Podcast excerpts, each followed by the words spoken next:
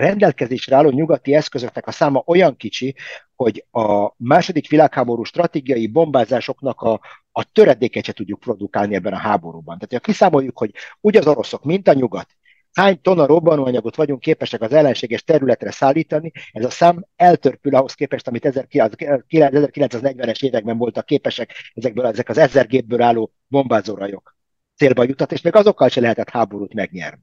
Tehát mit mond itt tulajdonképpen Richard Kemp, hogy nyerjük meg a háborút stratégiai bombázással. És én biztos vagyok benne, hogy Richard Kemp megírta ezelőtt másfél évvel, hogy az oroszok nem fogják stratégiai bombázással megnyerni a háborút Ukrajna ellen. De akkor miért gondolja azt, hogy az ukránoknak sikerülni fog sokkal kevesebb eszközzel?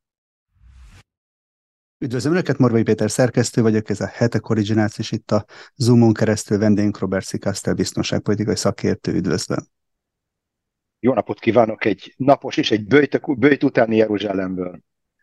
Az időjárásban mi is már teljesen alkalmazkodtunk olyan, mintha leköltöztünk volna a mediterrán vidékre, nagyon élvezzük.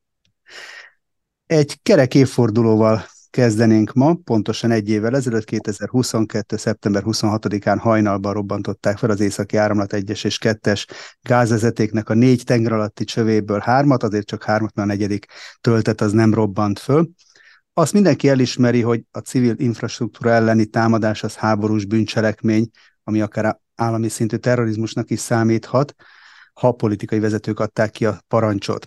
Vannak különböző teóriák, beszélgettünk erről, már mi is felelősök azonban azóta sincsenek. Így kívülről nézve úgy tűnik, mintha senkinek nem lenne érdeke, hogy kiderüljön az igazság. Jól érzékelem ezt? Valószínűleg senkinek nem áll érdekében, hogy kiderüljön az igazság, és akkor ebből úgy nagyjából következtethetünk arra is, hogy ki lehetett az elkövető. Tehát, hogyha végig, végig sakkozzuk ezt a sakjátszmát, és kezdjük abban a feltételezéssel, hogy ha az oroszok csinálták, akkor miért nem, nem állna érdekében mondjuk a nyugatnak, hogy ezt letegye az asztalra. Az ukránok csinálták, akkor meg miért állna érdekében úgy az oroszoknak, mint a nyugatnak, azt mondtam, nyugatnak talán kevésbé, de az oroszoknak mindenképpen az állna érdekében, hogy azt mondják, hogy Ukrajna csinálta, és akkor ebben nagyobb vehemenciával tudják folytatni a háborút, legalábbis morálisan ez valamilyen szinten felhatalmazza őket arra, hogy megtámadják az ukrán infrastruktúrát. És ebből arra következtethetünk, amit Seymour Hersh mondott hogy kihajtotta végre ezt a támadást, és ha valóban az Egyesült Államok hajtotta végre, akkor Oroszországnak nem érdeke ezt nagy dobra verni, mert egy ilyen támadást mindenképpen meg kell torolni. Most, hogyha az a helyzet állt elő, hogy a, a, az oroszok tudják, és az amerikaiak tudják, hogy az oroszok tudják, akkor az oroszok kénytelenek ezt meg, meg, is, meg is torolni valahol. Tehát akkor fogunk látni valahol valamit, amivel ezt a támadást megtorolják, mert, mert így működnek a dolgok, ezek a játékszabályok. Németországnak egyértelműen nem áll érdekében kibor, eh, kiborítani a bilit, hogyha az Egyesült Államok csinálta. A má, má többi európai szövetséges, Németország, az Egyesült Államok többi európai szövetségesének sem áll érdekében a dolog. Tehát én ebből kiindulva arra gondolok, hogy eh, azt feltételezem, hogy Seymour Hershnek a forgatókönyv mindig a leg, legvalószínűbb. Különösen, hogy azt látjuk, hogy milyen a kíváncsiság milyen hiány, teljes hiányával folytatták a, a skandináv államok, meg a, a balti tenger körüli államok mondjuk úgy ezt a kivizsgálását ennek, ennek az eseménynek. Igen, éppen Seymour Hershnek a tanulmányát itt a csatornánkon teljes terjedelmében ismertettük, és ezt majd a leírásban, aki szeretné meghallgatni, megtalálja. Egyébként ön szerint valamikor ki fog akár a háború után derülni az igazság, vagy ez egy ilyen hosszú távú rejtély marad? Előbb-utóbb ki fog derülni, a kérdés az, hogy mikor. A kérdés az, hogy mikor. És én azt hiszem, hogy így miután végigsakkoztam a forgatókönyveket a fejemben, nekem ez tűnik a legvalószínűbbnek. De ha valaki ezt másképp látja, én szívesen, szívesen hallgatnám a cáfolatokat, hogy hogyan gondolják azt, hogy, hogyha hogy miért nem az Egyesült Államok csinálta, és hogyha nem az Egyesült Államok csinálta, akkor kihajtotta ezt végre, kinek állt érdekében, kinek, kinek voltak meg a lehetőségei is. Arról nem is beszélve, hogy a, ha összehasonlítjuk a különböző narratívákat, azok, akik az orosz forgatókönyvet javasolták, nem, nem ajánlottak semmilyen narratívát. Tehát semmilyen narratívát nem hallottunk, hogy hogyan történt a dolog. Akik az ukrán forgatókönyvet eh, próbálják tolni, azoknak a narratívája igen eh, bugyuta mondjuk úgy, igen gyermeteg. Most nem akarok belemenni a szokásos poénkodásomba, Pocahontasszal, meg a, a Bödöntkenóval, meg a stb. Viszont Seymour Hershnek a forgatókönyv nagyon, nagyon kidolgozott forgatókönyv, nagyon alaposan, nagyon hihető forgatókönyv is nagyon hihető forgatókönyv, nagyon plauzibilis, tehát ez is csak arra mutat, hogy valószínűleg eh, per pillanat a legjobb magyarázat arra, ami történt, ez a Seymour Hersh magyarázat. Meglátjuk akkor, hogy lesz-e ennek folytatása. Ugye vele is azért egy amerikai hírszerzési tisztviselő beszélt, aki elmondta részletesen, tehát azért várható, hogy lesz, aki majd talán még előáll ezzel a történettel. És hogyha tovább lépünk, akkor a napokban, pontosabban egész pontosan tegnap, az orosz házelnök tette egy nyilatkozatot, hogy azt mondta, hogy csupán két lehetősége van Ukrajnának, vagy kapitulál Oroszország feltételei szerint, vagy megszűnik államként létezni. Ez Vyacheslav Volodyin az orosz parlamentnek, tehát a Dumának az elnöke írta.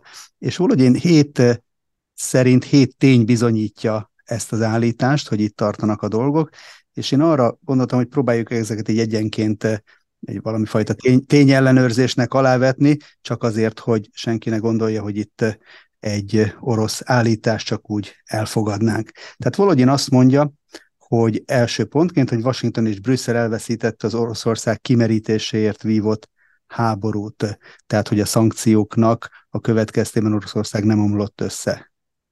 Igen, ezzel kapcsolatban szeretnék valamit, szeretnék néhány dolgot megjegyezni. Nagyon sok tanulmányt olvasunk, talán az egyik legnépszerűbb tanulmány ebben a témában, hogy mennyire fáradt ki Oroszország, a Perun nevű szakértőnek a, a, a majd több mint egy órás előadás, a prezentáció ezzel kapcsolatban, ami csodálatosan bemutatja az orosz hadigazdaságnak a, a nehézségeit, meg a problémáit, meg az erősségeit, és egy ilyen, mint ahogy szokta az összes videóját, egy ilyen optimista hangnemben fejezi be, hogy hát vannak problémák, de biztos, hogy Ukrajna fogja megnyerni a háborút, valami ilyesmi. Most ennek a, ennek a közgazdasági ikletési, ikletési okoskodásnak egyetlen egy problémája van, hogy Oroszország nem saját maga ellen harcol, hanem Ukrajna ellen.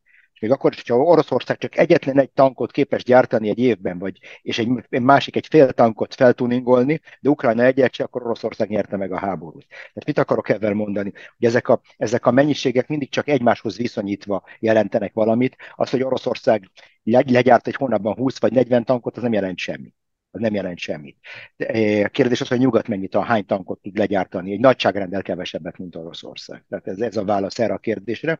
És eh, én azt hiszem, hogy eh, egy teljesen egyértelműen borítékolhatjuk azt, hogy a nyugat nem, legalábbis rövid, meg középtávon nem tudja kifárasztani Oroszországon. Most természetesen megvan a lehetősége annak, hogy a nyugat átáll egy teljes hadigazdaságra, mint a második világháború alatt, tudom én, lebontjuk a Netflix stúdiókat, és tank, tankgyárakat építünk a helyükbe, meg minden, de nem látom ezt, a, ezt az irányt a nyugati államokban. Tehát az a, az a, az a állítás, hogy a, a NATO-nak az össznemzeti jövedelme, meg az össz hadereje, meg az össz minden az a háromszoros vagy a négyszer Oroszországénak, Oroszországénak, az ténybelileg igaz, csak nem, nem releváns, hogyha a NATO nem akar ezekhez az eszközökhöz nyúlni. És egyenlőre nem látjuk ezeket, még, még, még, még nem, is, nem is beszélünk ezekről a dolgokról. Tehát egyenlőre ott tartunk, hogy a, a, a 152, illetve 155 mm-es gránátoknak a gyártásában Oroszország körülbelül kétszer annyit gyárt most, mint amit, mint amit a kollektív nyugat fog gyártani két-három éven belül. Tehát én ezért, ezért gondolom azt, hogy ez az állítás, hogy nagyjából megállja a helyét. Oroszországot rövid vagy középtávon biztos nem fogják kifullasztani. A következő állítás, hogy a, mi szerint a kievi rezsim militarizálására költött hatalmas összegek ellenére a helyzet az, hogy nyugati fegyver és lőszer hiány lépett föl. Hát ez is egy tény, azt hiszem, hogy abban a pillanatban, amikor Biden, Biden elnök maga is beismerte, hogy azért adnak át kazettás tüzérségi gránátokat Ukrajnának, mert nincs más nincsenek hagyományos tüzérségi gránátok, amik sokkal hasznosabbak lennének, akkor ez egyfajta beismerés. Látjuk a problémákat például a, a HIMARS rakéták gyártásának a terén, az ATAKMS rakéták átadása körüli húzavonákat is látjuk, egyszerűen nincs, nincs, nincs olyan, olyan mennyiségben nem áll rendelkezésre ez az eszköz, hogy át tudnának számottevő mennyiségben adni Ukrajnának, és mikor már, ha át is adnak, akkor is legfeljebb ilyen kazettás kiszerelésükbe adnák át, amit pont, pont ez, amire Ukrajnának nincs szüksége. Látjuk ezeket a dolgokat a tüzérségi eszközök terén, a, a, a légvédelmi eszközök terén, az akna elhárító és hadmérnöki eszközök terén, tehát gyakorlatilag a, a, a kamrák kiürültek, a raktárak kiürültek nyugaton, és igen, igen kevés további segítséget lehet adni Ukrajnának, anélkül, hogy a számottevően befolyásolná a nyugatnak a, a saját védelmét, és most az, a nyugat, nyugati hadipar arra azon a ponton áll, hogy két, két irányba kell dolgoznia egyszerre. Tehát kell termelni egy gránátot Ukrajnának, és ugyanakkor egy gránátot, hogy a saját eh, kimerült készleteiket feltöltsék. van itt egy nagyon fontos dolog, amivel sokszor nem számolunk. Nem számolunk avval, hogy Ukrajnának, Ukrajna az egyetlen játékos itt, akinek megvan az a luxusa, hogy egyetlen egy irányra koncentráljon. Úgy a nyugat, mint Oroszország kénytelenek úgy, úgy, úgy tervezni a dolgaikat, hogy tartalékol, tartalékoljanak igen jelentős erőforrásokat egyéb, egyéb problémák megoldására, és itt nem csak egy totális világháborúra gondolok, hanem egy másik regionális konfliktusra. A nyugat esetében ez lehet Tájvan, Oroszország esetében ez lehet a Kaukázusban, valami vagy Közép-Ázsiában, tehát csak Ukrajnának van meg az a luxusa, hogy egyetlen egy feladatra koncentráljanak. A következő állítás szerint az európai és amerikai politikusok iránt bizalomvesztés lépett föl, és akkor itt idéz számokat is, miszerint Biden teljesítményét 57, Macronét 69, Scholzét pedig 72 százalék nem tartja jónak, mármint a saját állampolgárai közül. Itt azért biztos, hogy egy kicsit ez az állítás abban billeg, hogy ezek a számok, ha így is vannak, akkor sem kizárólag az Ukrajnával folytatott politika eredményezi ezt. Igen, hát ez, ez, a, ez az állítás ez több irányból billeg. Tehát lehet, hogy azok, akik nincsenek megelégedve, azért nincsenek megelégedve, mert az Egyesült Államok nem adott eleget talán Ukrajnának, nem azért, mert túl sokat adott. A, a másik dolog meg, amit mondott, hogy lehet, hogy ez az elégedetlenség az, az egy általános elégedetlenségre vonatkozik az energiárak miatt, vagy az infláció miatt, aminek semmi köze a háborúhoz, és az is lehet, hogy ö, ö, az, az, sem, az sem kizárható, hogy azok, akik elégedetlenek az elnök teljesítményével, még nem jelenti azt, hogy azok arra szavaznának, hogy, hogy leállítsák az Ukrajnának adott támogatást. Tehát lehet valaki elégedetlen, lehet valaki elégedetlen, és, és mormog amiatt, hogy túl sok támogatást adnak Ukrajnának, de mégis úgy gondolja, hogy minden, minden kellemetlenséggel, minden problémával együtt még mindig támogatni kell az ukránokat. Tehát én, én ezen a ponton igen-igen óvakodnék attól, hogy túlzott következtetéseket vonjak le ebből akkor ezt talán húzzuk is ki a sorból. Ukrajna gazdasági csődjéről is beszélt az orosz házelnök, és azt idézi, hogy 2022-ben Ukrajna GDP-je 30,4%-kal csökkent. Ez a legrosszabb eredmény az ország történetében. Itt is a kérdés az, hogy ezt a 30%-ot most honnan nézzük, ez jelenthet azért eh, csődöt, vagy egy egyszerűen a háborúnak a természetes következménye? Én azt hiszem, hogy azt tény, egy olyan tény, amit úgy az ukránok, mint a nyugati hatalmak is beismerték, hogy a nyugat támogatása nélkül az ukrán, az ukrán állam nem lenne képes fenntartani magát. Beszélek itt a civil szektorról. És erre még rárakodik, rárakodnak még külön a háborúnak a terhei is. Tehát én azt hiszem, hogy, hogy ez, ez az állítás alapjában véve igaz, hogyha az, a nyugati segítség leállna, és ezt azt hiszem, ezt Budanov is mondta, meg, meg Zelenszky elnök is mondta, akkor Ukrajna azonnal elveszteni a háborút. És azt hiszem, ez elég, elég nyilvánvaló abból, amit a háború menetéből látjuk. A demográfiai katasztrófáról is beszélt a házelnök, itt is nagy számok hangzanak el. Azt mondja, hogy több mint 10,5 millió ember menekült el Ukrajnából, a Krím, Szevasztopol, a Donetszki és Luhanszki népköztárságban, Zaporizsa és Herson megye további 11,2 millió lakosa döntött Oroszország mellett, és ezáltal Ukrajna 2014 óta lakosságának 53,7%-át veszítette el. Ezek ugye nagy számok, most ahogy látom, úgy csoportosította a számokat, hogy ez mindenképpen Oroszország javára billenjen én azt hiszem, hogy ami történt a háború, már messze a háború kitörése előtt, az egyértelműen Oroszországnak a javára billen, mondjuk úgy. Ennek a háborúnak az egyik oka egy ilyen demográfiai projekció. Az orosz tervezők látták azt, hogy az, a demográfiai olló Oroszország és Ukrajna között kezd kinyílni egyre jobban. Az Ukrajna egyre hátrányosabb helyzetben van demográfiailag, és ebben is az ukrán államnak a gyengeségét látták. Most van itt egy nagyon-nagyon fontos kérdés, ami, amire én nem tudom a választ, de tisztába kell lenni. Minden azon múlik, hogy mi volt az a baseline, az, az a vonal, ahonnan ezt a háborút Ukrajna elkezdte. Épp most olvastam egy egy hónapokkal ezelőtt megjelent elemzést egy igen-igen ukrán barát amerikai jobboldali kiadványban, amiben azt állították az elemzők, hogy Ukrajna lakossága a háború kitörése pillanatában 20 millió volt. Egy iszonyatosan, döbbenetesen alacsony szám, egy döbbenetesen alacsony szám, elvándorlás, kivándorlás, stb. különböző okok miatt nagyon alacsony szám, és hogyha tényleg Ukrajna erről a szintről kezdte a háborút, akkor Ukrajnának a lakossága messze gyérebb, mint, amire, mint amivel számolunk általában, amikor erről beszélünk. Tehát van egy ilyen vélemény is, ez nem egy orosz barát vélemény. Ez egy szélsőségesen ukrán barát amerikai jobboldali kiadvány, esetleg majd a linkekbe be tudom csatolni a, a, a, a, a, a az elérhetőséget ennek a, ennek a cikknek. Most én nem vagyok demográfus, én nem vagyok a téma szakértője, nem tudom megítélni, de van egy ilyen hang is. És kétségtelen, hogy ez a demográfiai katasztrófa, ez megtörtént. Látjuk olyan objektív dolgokban, mint a, a, a a művé, művégtagoknak a száma, látjuk a temetőknek a méret, amit terveznek. Általában, hogy az embernek két halottja van, akkor nem tervez százzeres új temetőket zöldmezős beruházásként. Tehát van egy sor jel, ami arra mutat, hogy, hogy igen, igen komoly demográfiai problémák vannak, és Látjuk, azt, azt hiszem, hogy az ukrán állam saját intézkedései azok a legékes szóló, szólóbbak, mondjuk úgy. Tehát egy olyan állam, amelyik már a nőket is kezd nyilvántartásba venni és besorozni. Én nem vagyok benne biztos, hogy a második világháború végnapjaiban Németországban ez bekövetkezett. Hát ezt egy történész kéne erről megkérdezni, hogy volt-e ilyen. Magyarországon szinte biztos vagyok benne, hogy nem vették állományba a nőket. Tehát mondjuk ez Izraelben történt, Izraelben szolgálnak a, had, a nők is épp úgy szolgálnak a hadseregben, mint a férfiak, ez nem konst, de egy normális társadalomban idézőjelbe téve ilyen dolgok általában nem történnek meg. Tehát általában ez a, ez a végveszélynek a jele, mikor, az ember, mikor egy adott civilizáció vagy egy kollektíva a demográfia jövőjét, a nőket is besorozza katonának, akkor, vagy elkezdi ezt a folyamatot, az egy igen rossz jel. Igen, és a nők mellett az 50 év feletti férfiak, sőt különböző betegségben, tuberkulózisban, vírusos hepatitisben, hívvel és más betegségben szenvedőket is állítólag már e, nyilvántartásba vesznek, tehát ez, ez is inkább arra utalhat, hogy a tartalékok kezdenek kifogyni.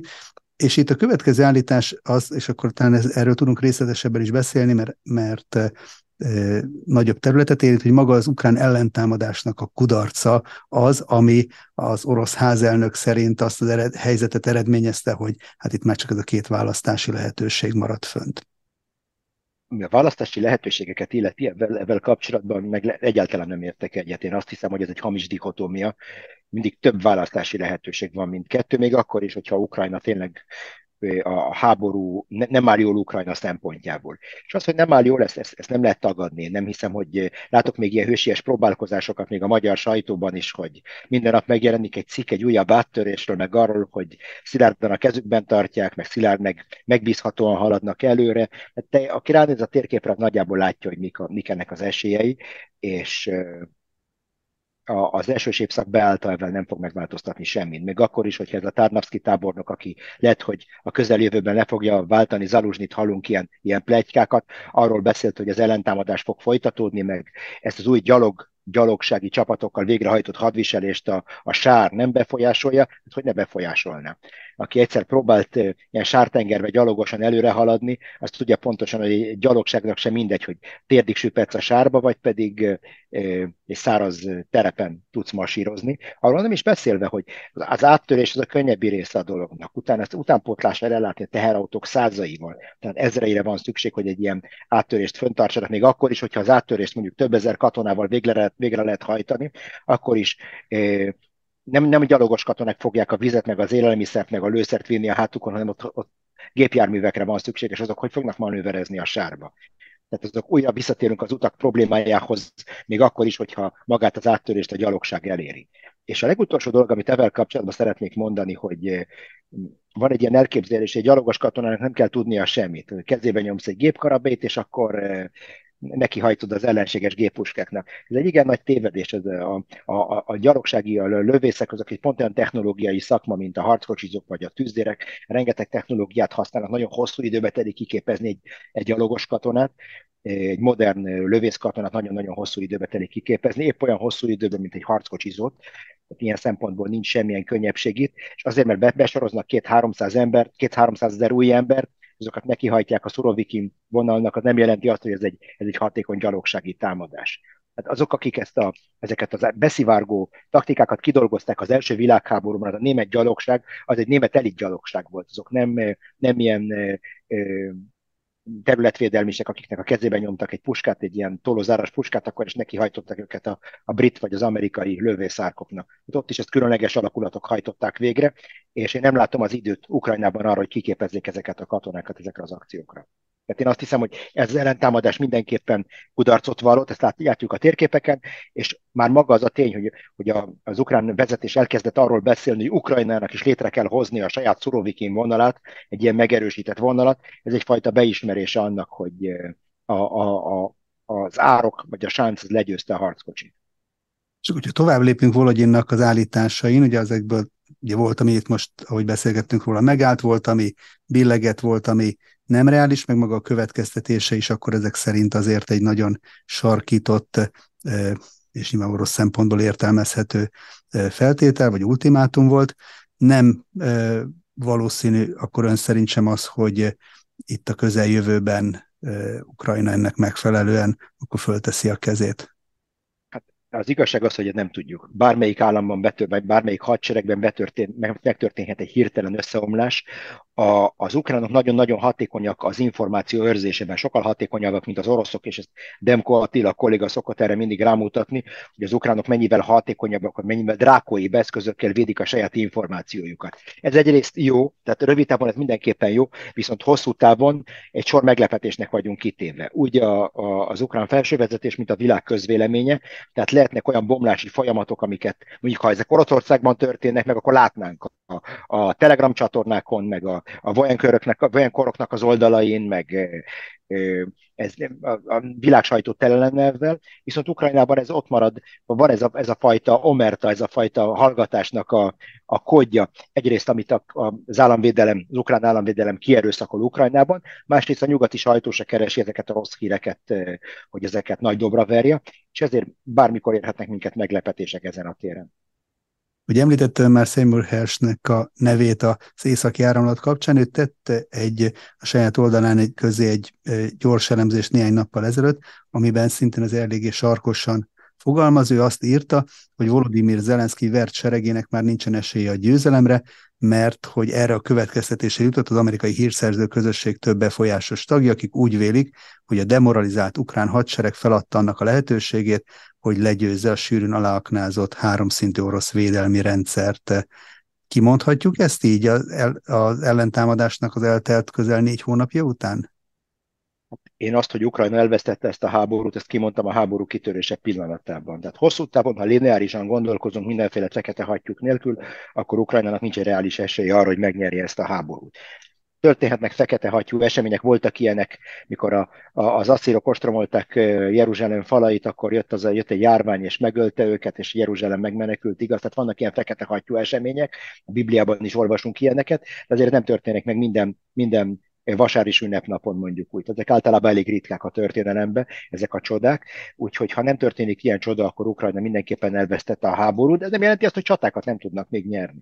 A csatákat még mindenképpen nyerhetnek. Most Ukrajnának el kell dönteni, hogy mi az új győzelem elmélete. Tehát egyértelmű, hogy ezeket a védővonalakat nem fogják áttörni. Beszélhetnek a, a fantaszták Tokmakról, meg mindenféle más egyéb város elfoglalásáról, valószínűleg ez nem fog bekövetkezni, és Ukrajnának egy új győzelem elmélettel kéne előállni, hogy megpróbálja elhúzni a kikerülhetetlen véget, mondjuk úgy.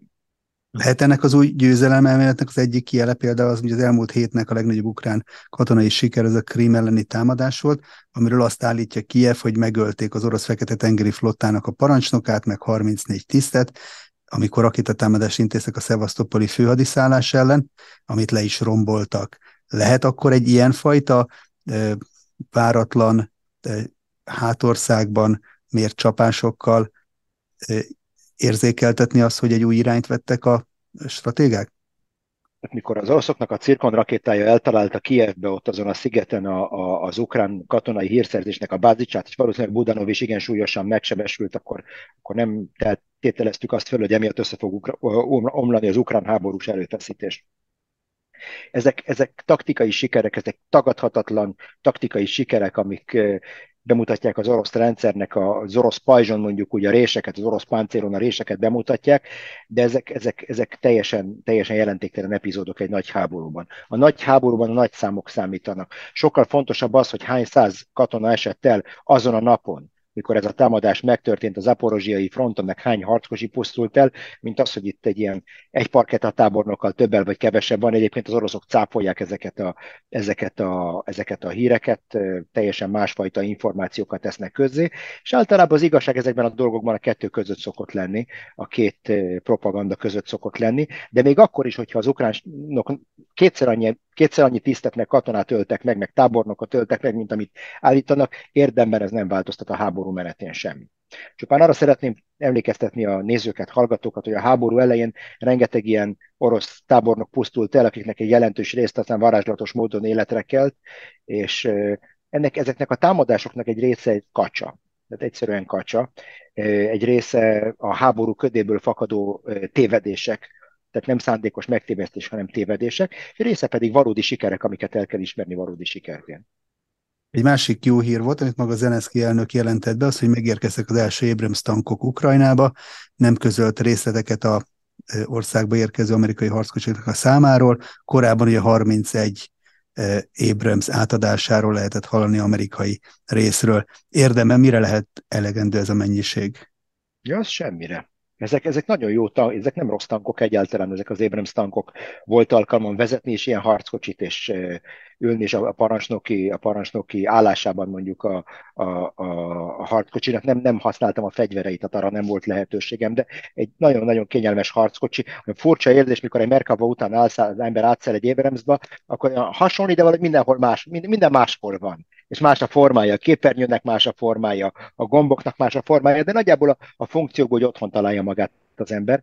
E, ezek, ezek jó harckocsik, de ha nincsenek felszerelve aktív védelmi rendszerrel, akkor igen könnyen áldozatul eshetnek a drónoknak, ezeknek a dróntámadásoknak, meg a páncéltörő rakétáknak, és valószínűnek tartom, hogy abból a négy dandárból, ami az Egyesült Államok hadseregében fel van szerelve ezzel az izraeli eh, aktív védelmi rendszerrel, nem, ezek a, nem ezeket adták át az ukránoknak, hanem egy, egy gyengébb típusú egy régebbi, régebbi modellét ezeknek az Abrams harckocsiknak, amiből talán 5000 van jelenleg az Egyesült Államok hadseregében, és még ennek, ha, még ha legmodernebb harckocsikat adnák is át, azok is épp olyan sebezhetőek a, az aknák, az aknákkal szemben. És látjuk azt, hogy a legtöbb harckocsi úgy hogy pusztul el Ukrajnában, pont úgy, ahogy a háború előtt beszéltem erről. Tehát más elemzők ilyen harckocsi párbajokat vizionáltak, és akkor azt számolták, hogy két és félszer vagy három egész négyszer jobb egy nyugati tank, mint egy, mint egy orosz tank, és azt mondtam, ez teljesen mellékes. Ezek a tankok, ezeknek a tankoknak a nagy része valószínűleg soha az életében nem fog látni egy jelenséges tankot, és ez igaz az orosz tankokra is,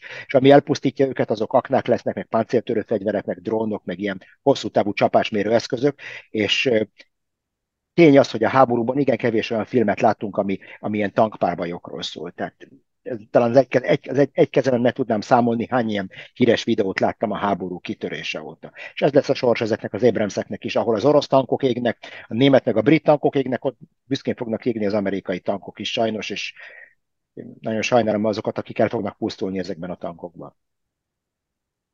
Azt tudjuk, hogy a katonai támogatás mellett Ukrajna eddig számíthatott a nyugati közvéleménynek is a támogatására, viszont friss amerikai felmérések szerint ez azért csökkenőben van.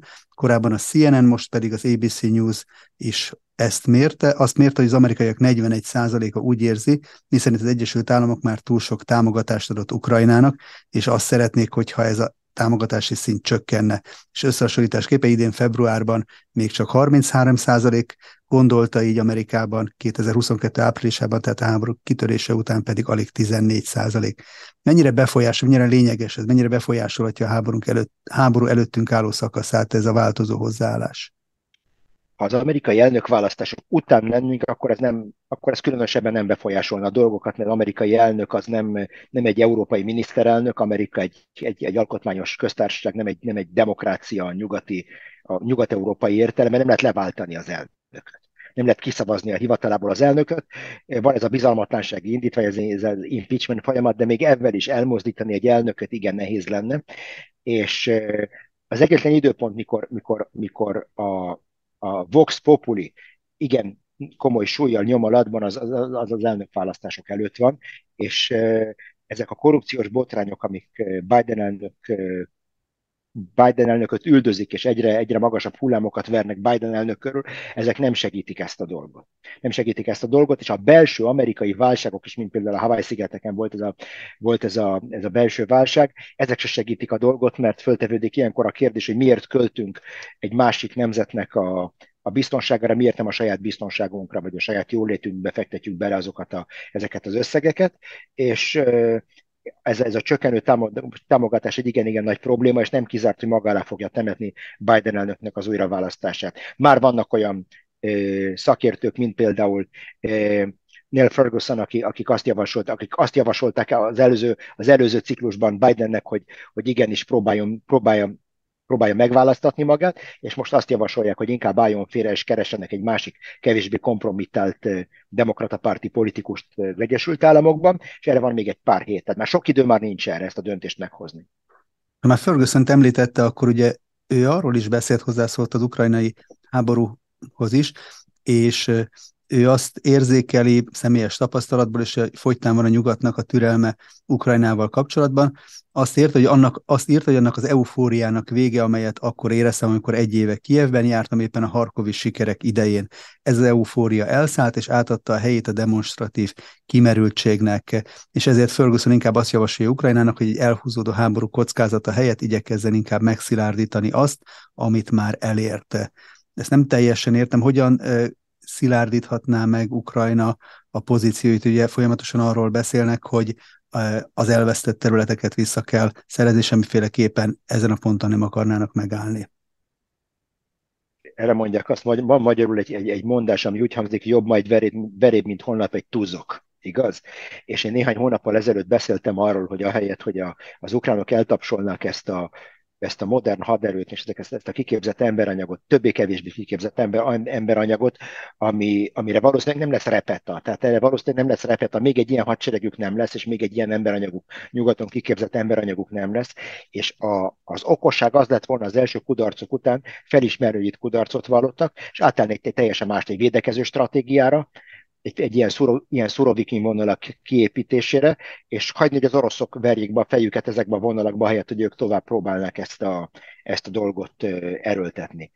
Látják, látszik, hogy nincs semmi értelme az egésznek. Tehát nekem ez lett volna a tanácsom, hogyha engem kérdezett volna meg az ukrán vezetés, pont amit Ferguson mondott két hónappal utánam, hogy átállni egy védekező hadműveletre fölhúzni, fölhúzni ezeket a szurovikin vonalakat. Csak a probléma az, hogy egy ilyen üzenetnek belföldön semmi esélye nincs, tehát miután ilyen magasra srófolták az elvárásokat, ezt igen komoly vereségre van szükség ahhoz, hogy átneveljen mondjuk úgy, vagy, vagy vagy, be, vagy a realitás szintjére csökkentse a közve, az ukrán közvéleménynek a, a hozzáállását ehhez a kérdéshez.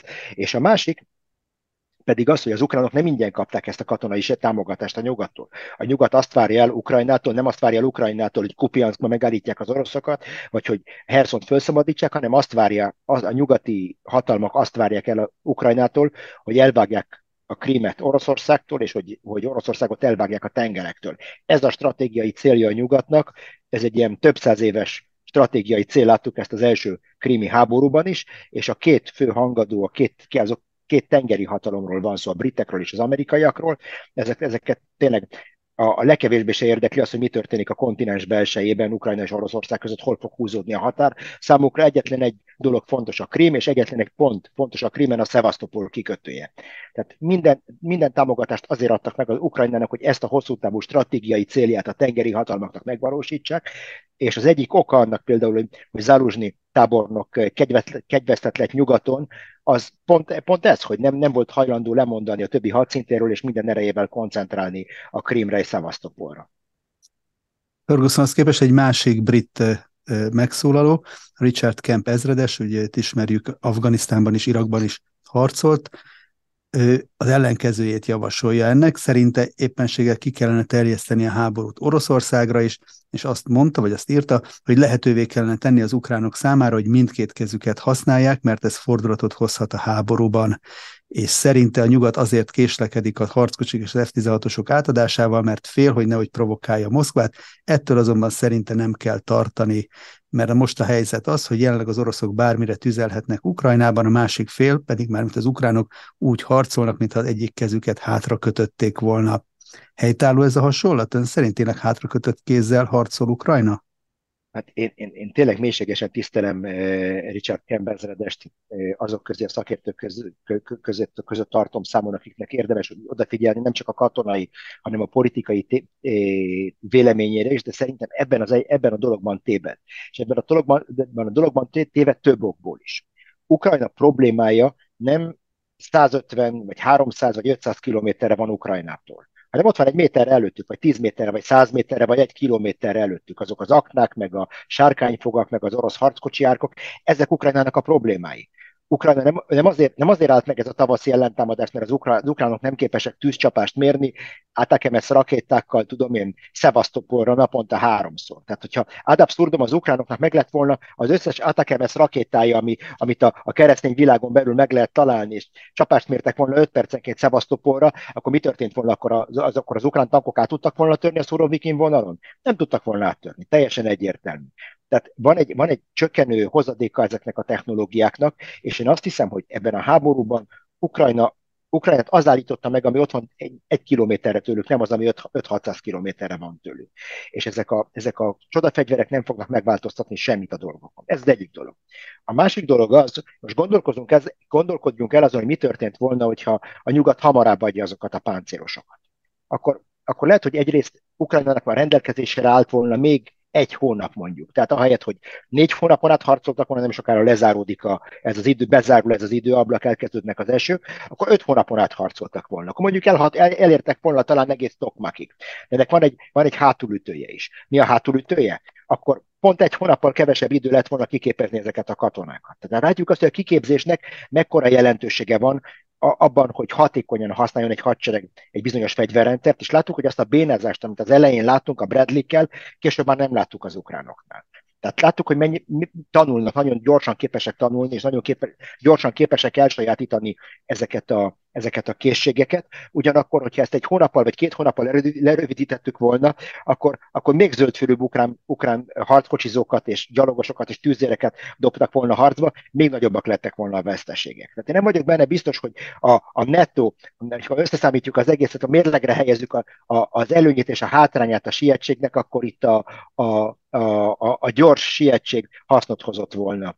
Én azt hiszem, hogy Zaruzsnyi tábornok erre azt mondaná, hogy az adott körülmények között az, hogy lassan sietett, ez ukrán életeket mentett meg. És az, hogy nem hajtotta végre a nyugat tervét, hogy egy ilyen blitzkrieg-szerű eh, taktikával próbáljon áttörni az orosz védelmi vonalakon, vonalakon ebben, ebben, ebben ukrán életeket mentett meg tulajdonképpen. Ez lenne talán Zaruzsnyinak a válasza Richard Kempnek a feltételezésére.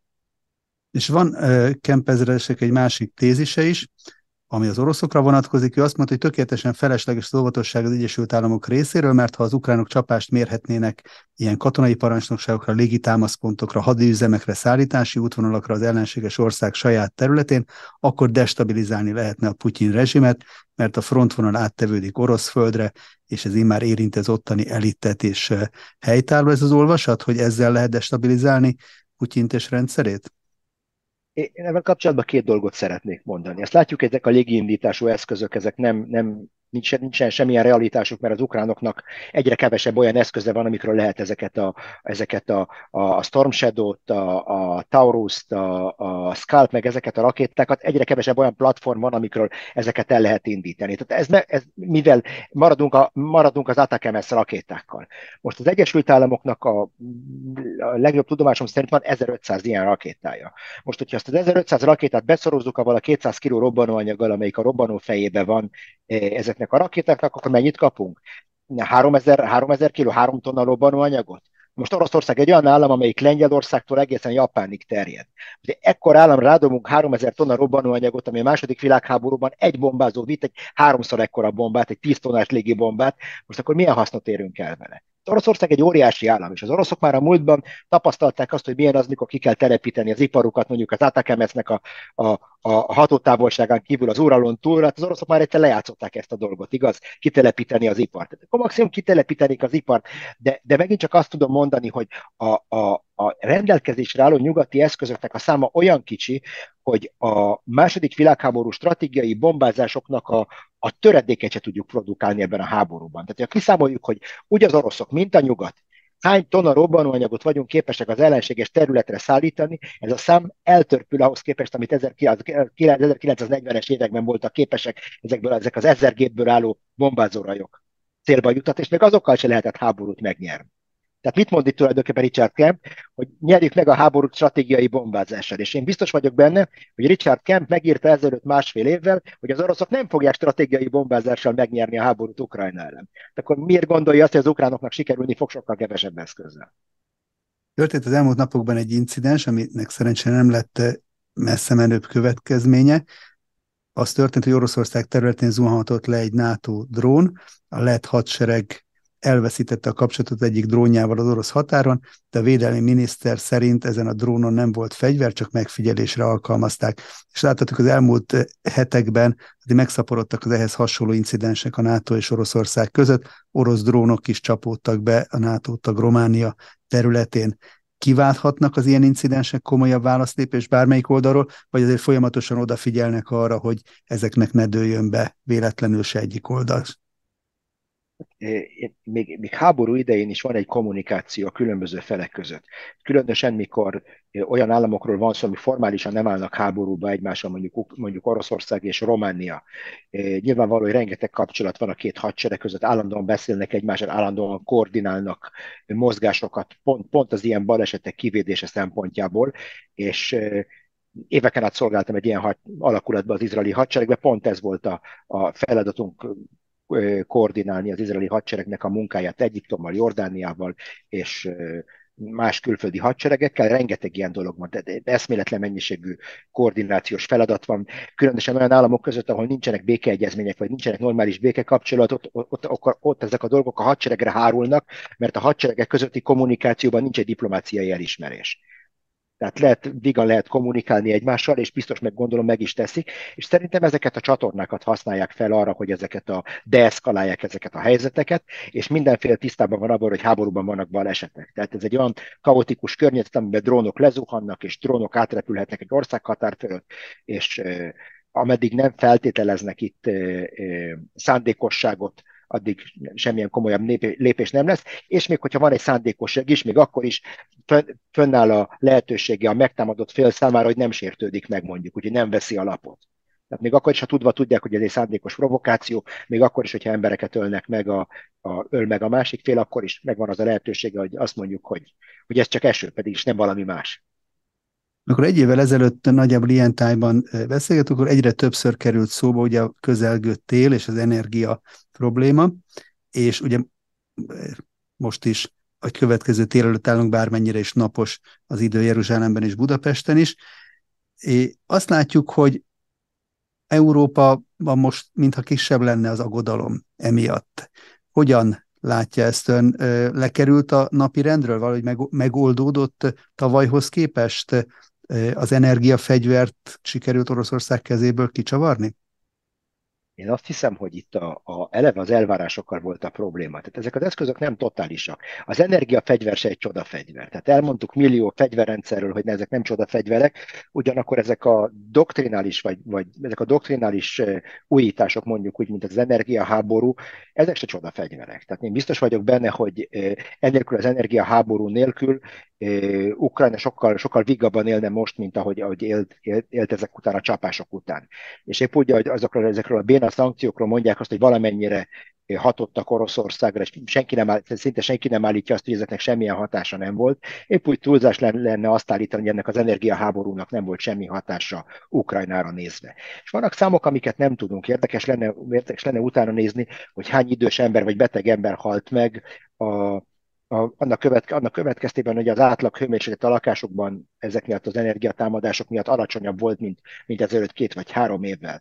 Tehát lehet, hogy a háború után fogunk látni olyan adatokat, hogy bizonyos korcsoportokban, bizonyos demográfiákban hatalmasra ugrott a halálozásoknak a száma. Tehát ennek, ennek van egy ára, és annak is volt egy ára, hogy generátorokat kellett működtetni az erőművek helyett, és a generátorokba el kellett égetni azt a gázolajat, ami tankokat hajtott volna meg ennek is van egy ára, és ne felejtsük el, hogy volt egy szerencsénk egy nagyon-nagyon könnyű, nagyon könnyű, nagyon, nagyon enyhe téllel. Semmi garancia nincs rá, hogy lesz még egy ilyen enyhe tél, és én azt hiszem, hogy az oroszoknak a következtetése ebből a háborúból, a, a múlt év stratégiai bombázó kampányából az volt, hogy ez egy nagyon sikeres dolog, és látjuk azt, hogy mennyire spájzolják most a rakétáikat a következő, vagy az eszközeiket a következő ilyen támadásra. Már hosszú ideje nem voltak ilyen masszív stratégiai támadások az ukrán infrastruktúra ellen. Lát, szemlátomást tartogatják ezeket a rakétákat a megfelelő pillanatra. Ezek igen-igen potens eszközök, de ezek önmagában nem fogják Ukrajnát legyőzni. De talán még egy másik oldala is ennek a kérdésnek, egy, pont egy tegnapi hírből derült ki, Németország jelentették be azt, német statisztikai hivatal, hogy az Indián keresztül Németországba importált orosz olaj január és július között 451 millió értéket tett ki, és ez az előző év azonos időszakához képest 1100 százalékos növekedést jelentett, 12-szeresére nőtt az Indiából Németországba importált orosz olaj, és hát látjuk, hogy ez csak egy, ez, ez csak egy példa a különböző kiskapukra. Most fölmerül a kérdés, hogy mi értelme van akkor így föntartani ezt a szankciós rendszert, hogyha ilyen svindlis módon ezeket meg is kerülik egyből, meg még el is mondják. Tehát ez, ez, ez a német statisztikai hivatalnak a bejelentése volt. Mert ugye azt látjuk, hogy ezzel Oroszországot beszéltünk erről érdemben nem gyengítik, a termékek lesznek sokkal drágábbak, mire Európába érnek. Hát erre két válasz van. A formális válasz és a valódi válasz.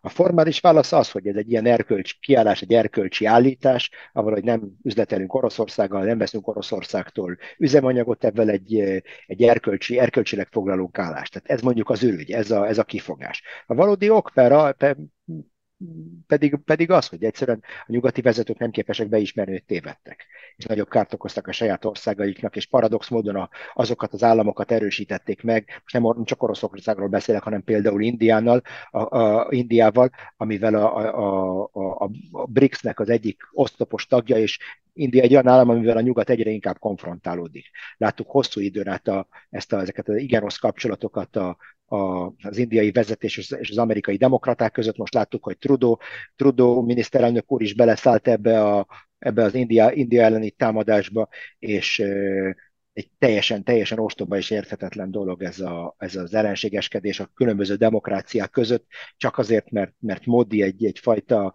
nacionalista. Más, más, másféleképpen mondjuk, hogyha Modinak a templomtornyában más, templomtornyán más van, nem, nem kereszt, hanem csillag van, vagy nem csillag, hanem kereszt, tehát egy ilyen, ilyen a demokráciákon belüli hitvita, hitviták miatt rúgják össze a port a világ legnagyobb demokráciával, iszonyatos ostobaságnak tartom ezt a dolgot, és nincsen, nincsenek szavaim erre, de, de az egyetlen ok az, az csupán arról szól az egész, hogy a nyugati vezetők nem képesek beismerni azt, hogy kárt okoztak a saját államaiknak, és hogy meg kéne változtatni a politikájukat.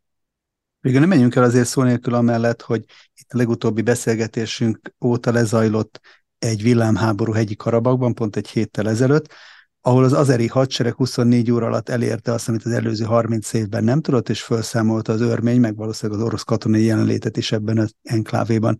Minek köszönhető ez a gyors siker, és milyen következményekkel járhat?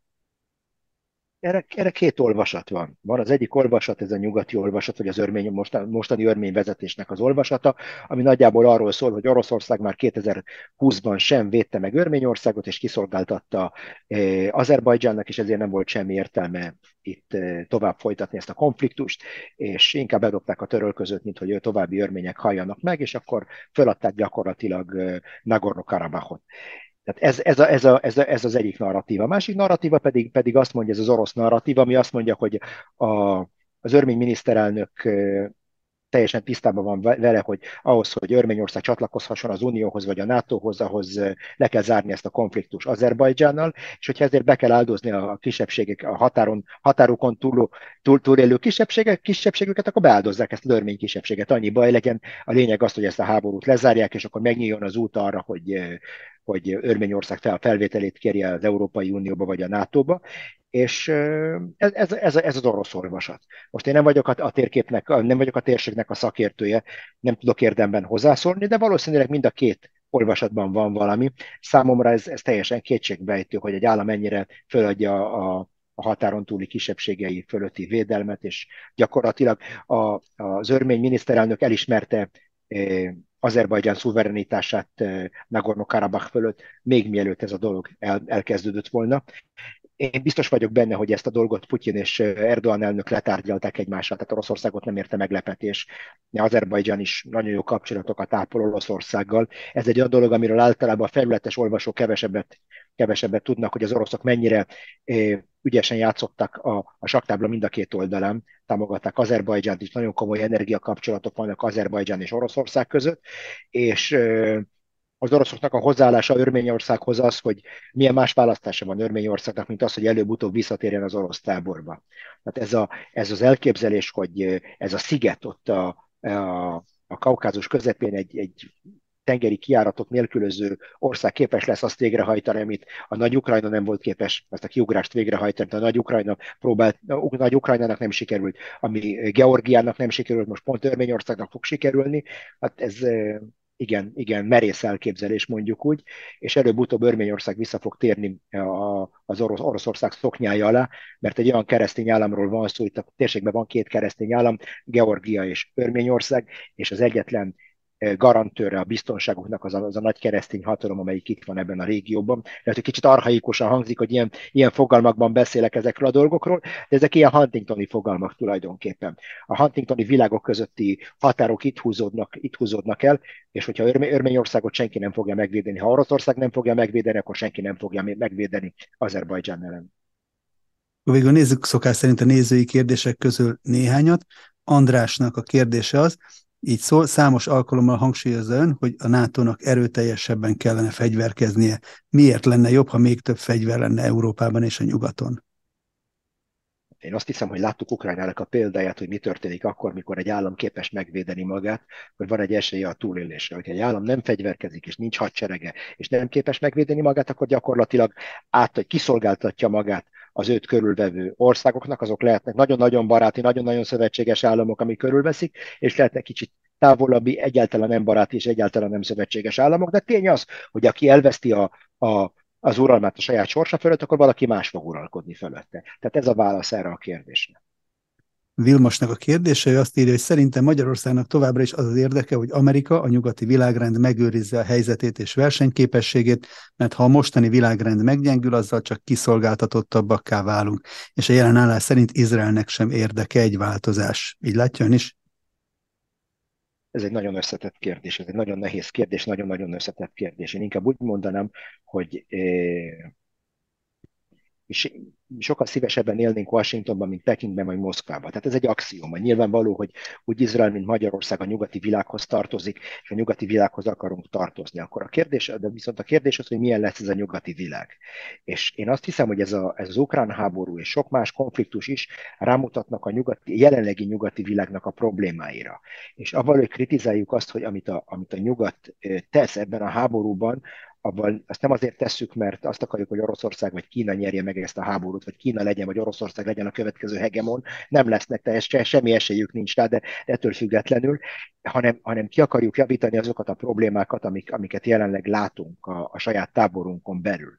Tehát, hogyha ha mellékes lenne az, hogy ha közönösek lennénk ezzel kapcsolatban, hogyha nem fájna nekünk az, ami nyugat, a problémák, amik a nyugati világban történnek, akkor nem tennénk szóvá a dolgokat. Tehát én mindig azt szoktam mondani, hogy a, a az oroszoknak vagy a kínaiaknak a legnagyobb szövetséges azok, akik azt mondják, hogy gyerekek, minden szuper, minden rendben van, nem kell fegyverkezni, nem kell megjavítani semmit, tovább kell nyomni a jelenlegi hülyeséget, tökéletesek vagyunk, látjuk, hogy hova vezet a dolog.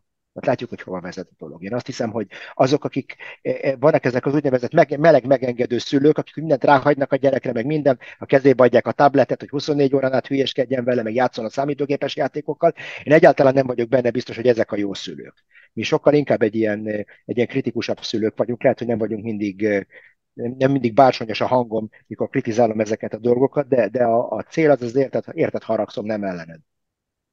És Lászlónak a kérdése, milyen eredménnyel járt Zelenszky elnök és Netanyahu miniszterelnök találkozója Amerikában? Hát semmi nem változott tulajdonképpen. Izrael tartotta magát az álláspontjához, hogy a az összetett kapcsolatai miatt Oroszországgal nem szándékozik fegyvert szállítani Ukrajnának. Izrael megnövelte a humanitárius támogatást, amit Ukrajnának szállít, és kész, téma lezárva. Tehát itt nem volt nem volt semmi más ezen kívül. Én nem hallottam például olyan ígéretet Zelenszky elnöktől, hogy ezek után Ukrajna nem fog Izrael ellen szavazni a nemzetközi szer, intézményekben, meg a nemzetközi szervezetekben, és ameddig ez nem változik, én, nem látok semmi okot arra, hogy bizonyos kockázatokat vállaljunk Oroszországgal szemben, hogyha Ukrajna részéről semmi nem változik meg. Én azt hiszem, hogy van itt egy dolog, amit meg kell említeni. Tehát Ukrajnának el kell dönteni, meg kell érteni azt, hogy, hogy lehet, hogy Európában meghatódnak attól, hogy ők a ők a, a, a végvár, akik védik a nyugati kereszténységet a, a, az, az ázsiai hordáktól, de minket ez nem érdekel. Tehát, tehát közel-keletre, közel-keletre jöhet Zelenszky avval az üzenettel, hogy ő egy megtámadott szegény kis állam, és szüksége van segítség alamizsnára, alázatosan kér valamit, és akkor esetleg talán kap valamit, de ezzel a nagy mellényel, ebben a, ebben a követelőző diplomáciával itt, itt, itt, nem tud, itt nem tud sikereket elérni, se Izraelben, se a többi közel-keleti államban, mert minket, nem, minket, minket Ukrajna nem véd az oroszokkal szemben. Tehát ez, a, ez az, én vagyok a lovag, aki megvédi a, a plutokrata nyugatot a, az ázsiai hordák ellen, nálunk ez nem releváns ez az üzenet, mondjuk úgy. Egyébként milyen visszhangja volt Izraelben annak, ugye az Egyesült Államokból Zelenszky még Kanadába is ellátogatott, és felszólalt a torontói parlamentben, és ott sorra került egy nagyon furcsa, vagy kínos incidens. A kanadai alsóháznak az elnöke meghívott egy ukrán háborús veteránt, akit ott felállva megtapsolt a képviselők, meg megtapsolt Zelenszky elnök, és aztán egy nappal később kiderült róla, hogy igen, valóban harcolt a második világháborúban, de történetesen a náciknak az oldalán egy Waffen-SS egységben, amelyiknek különböző háborús bűnökért volt felelőssége, lengyeleket öltek, és, és zsidókat is öltek, hogy hogy hogy fogadták ezt Izraelbe egyáltalán, hogyan kerülhet sor egy ekkora baklövésre? Hát én azt hiszem, hogy ez, ez is ez még egy további bizonyíték a, a, a nyugati politikai elit gondolkodásának, mennyire felületes a nyugati politikai elit gondolkodása, mennyire felületes a végrehajtás azoknak a politikai lépéseknek, amiket végre akarnak hajtani. Én különösebben nem láttam ennek nagy visszhangját, mert Izraelt igazából Izrael érdekli, és a közel-kelet érdekli. Itt az ukrán háború tényleg szilárdan a lőtéri kutyának a hatáskörébe tartozik, és én biztos vagyok benne, hogy volt itt egy ilyen érdekes dolog, hogy mondjuk azok, akik ellenzik azt, hogy Izrael bármilyen formában beleavatkozon ebbe a háborúba, és ez nyilvánvalóan ez a lakosság többsége, őket különösebben ez nem érdekli, és hogyha valaki föl is emlegette ezt a dolgot, akkor biztos nagyon előtt, elítélően látták ezt az egészet. És van egy izrael a kisebbség, akik itt is egy, egy töredék, akik azt akarják, hogy Izrael fölzárkozon mondjuk úgy a nyugati progresszív hatalmak mellé, és, és vehemensebben támogassa Ukrajnát, nekik meg nem érdekük ezt a dolgot ö, ö, nagy dobra verni, mert, mert, mert, mert sok, mert sok, sok sikert nem aratott ebben a, a, a kanadai politikai vezetés. Tehát én azt hiszem, hogy nekik biztos nem áll érdekükben ezt, ezt, ezt, ezt reklámozni, ezt a dolgot. És én azt hiszem, hogy egy tökéletes példája annak, hogy mennyire felületesen látja a nyugati politikai vezetés, meg a nyugati közvélemény is ezt a, ezt a háborút, és hogy meg milyen komoly ez a, a, a náci problémája Ukrajnának. Tehát gyakorlatilag, tehát Krausz Tamás ö, professzor úr szokta ezt emlegetni, és ebben teljesen igaza van, hogy a, nem lehet elmenni szó nélkül amellett, hogy egy, egy országban háborús bűnösöket, ilyen szálasi kategóriai háborús bűnösöket emelnek a piedesztára, és belőlük csinálnak nemzeti hősöket. Tehát ez, ez emellett nem lehet elmenni szerintem. Tegyük hozzá, hogy a kanadai házelnök az utólag bocsánatot kért, ezért a úgymond tévedésért uh, ukrán részről én legalábbis nem találkoztam kommentárral ezzel kapcsolatban. Nagyon köszönöm a lehetőséget, hogy újra beszélgethettünk. Említette a lőtéri kutyát. Uh, még egy pár nap van ebből a pályázatból, amit itt meghirdettünk, uh, jobbnál jobb tippek és ötletek érkeznek be, vannak, akik önnek is javasolnak még, majd ezeket külön elküldöm, nem lövöm le a poénokat, de nagyon leleményesek a nézőink, nagyon köszönjük ezeket, és akkor így a hónap vége felé majd lezárjuk ezt, és akkor lesz egy sorsolás is, ahogy említettem, három beküldők között kisorsoljuk a függőres koporsónak a dedikált példányát, de azok számára, akik pedig esetleg nem nyernek ezen a módon, továbbra is van lehetőség a könyv megrendelésére, ezt itt a leírásban megtalálhatják. Köszönöm még egyszer, hogy itt volt velünk.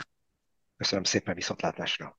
Köszönöm Önöknek sem megtisztelő figyelmet, köszönöm, hogy már több mint 44 ezeren föliratkoztak a csatornánkra, és várjuk Önöket vissza naponta hírekkel, elemzésekkel, rendkívüli hírekkel és interjúkkal is a viszontlátásra.